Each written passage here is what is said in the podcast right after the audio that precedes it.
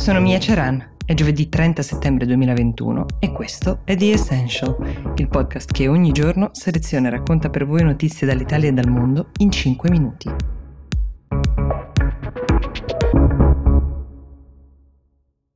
Che ne è stato di tutte le persone che abbiamo visto cercare di fuggire dal proprio paese quando i talebani hanno ripreso il potere in Afghanistan. Abbiamo tutti visto quelle immagini di gente che consegnava i propri figli ai militari sperando di dar loro un futuro migliore, gente che si aggrappava agli ultimi aerei americani in partenza all'aeroporto, così come abbiamo sentito i leader dei principali paesi europei e non solo discutere uh, dell'accoglienza dei rifugiati afghani. Ecco, in attesa di capire quali politiche verranno adottate, vi racconto di cosa ne è stato di almeno mille di questi rifugiati afghani che hanno trovato asilo in uno dei paesi più poveri d'Europa che però ha scelto di aprire loro le porte senza riserve, l'Albania. Si trovano in questo momento queste mille persone sulla costa adriatica, la parte diciamo turistica del paese. Ci sono famiglie intere, molti minori che in queste ore eh, stanno ad esempio giocando a pallone sulle spiagge mentre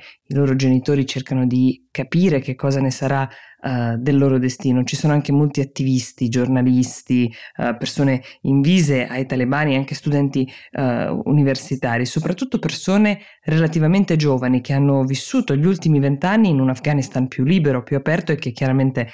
trovano incompatibile la propria professione, il proprio stile di vita con il ritorno dei talebani. In questo momento molti di loro hanno fatto domanda per avere uh, un visto per gli Stati Uniti o per il Canada e attendono, attendono uh, in Albania. Questa pratica potrebbe richiedere anche un anno, così funziona la richiesta di un visto. Ma che cosa ha spinto l'Albania ad accogliere mille rifugiati in questo modo, cosa che non hanno fatto neanche paesi più ricchi? Ecco, innanzitutto il fatto che 30 anni fa anche gli albanesi sono stati tra coloro che scappavano dal proprio paese e cercavano riparo altrove. È un elemento che il presidente albanese di Rama sostiene sia stato fondamentale in questa scelta uh, di agire così. Lo dice anche lasciando intendere che paesi più fortunati e più ricchi che potrebbero accogliere non lo stanno facendo per paura delle conseguenze politiche sugli elettori.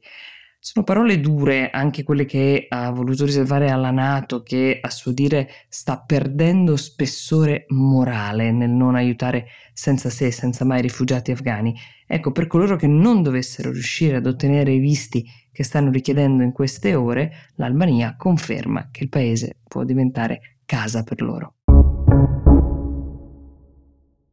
Dall'Albania passiamo al Giappone, dove, come vi avevo raccontato qualche giorno fa, si attendeva di scoprire chi sarebbe stato il successore alla guida del partito più importante del paese, quello liberal democratico, di fatto chi prende la guida di questo partito, dati i consensi, dato il fatto che controllano sia un ramo che l'altro del Parlamento, diventa il primo ministro in pectore del paese, ecco lo scettro della guida del partito e quindi del paese era stato ceduto da Yoshihide Suga dopo una breve ma uh, disastrosa parentesi in uno degli anni più complessi, c'è da dire, del Giappone tra pandemia e Olimpiadi. La sfida, forse lo ricorderete, era principalmente tra due candidati nel partito. Uno era il ministro dei vaccini, Taro Kono, uh, una scelta diciamo di continuità se si pensa soprattutto alle politiche attuate per gestire la pandemia e anche all'endorsement di Yoshihide Suga che caldeggiava appunto la candidatura di Taro Kono e l'altro candidato era Fumio Kishida, ex ministro degli esteri con una reputazione da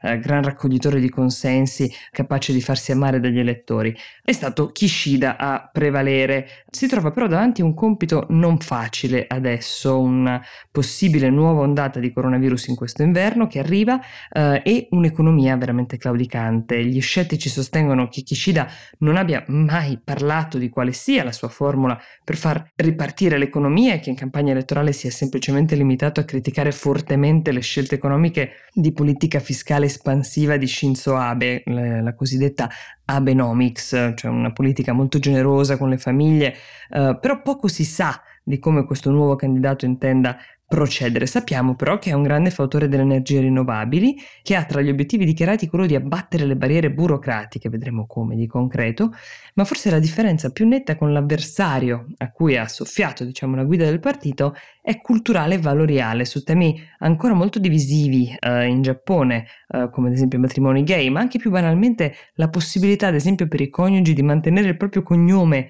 da nubili dopo il matrimonio per farvi capire quanto il Giappone sia ancora legato ad una certa tradizione. Ecco, Kishida è tra i giapponesi ancorati a quelle tradizioni. Tra le posizioni sulle quali si è espresso uh, chiaramente c'è anche quella avversa ai matrimoni gay, sicuramente un indicatore della direzione che il Giappone potrebbe prendere da novembre, quando ci saranno le elezioni uh, che porteranno quasi sicuramente Kishida alla guida non solo del partito più importante del Giappone, ma anche del paese.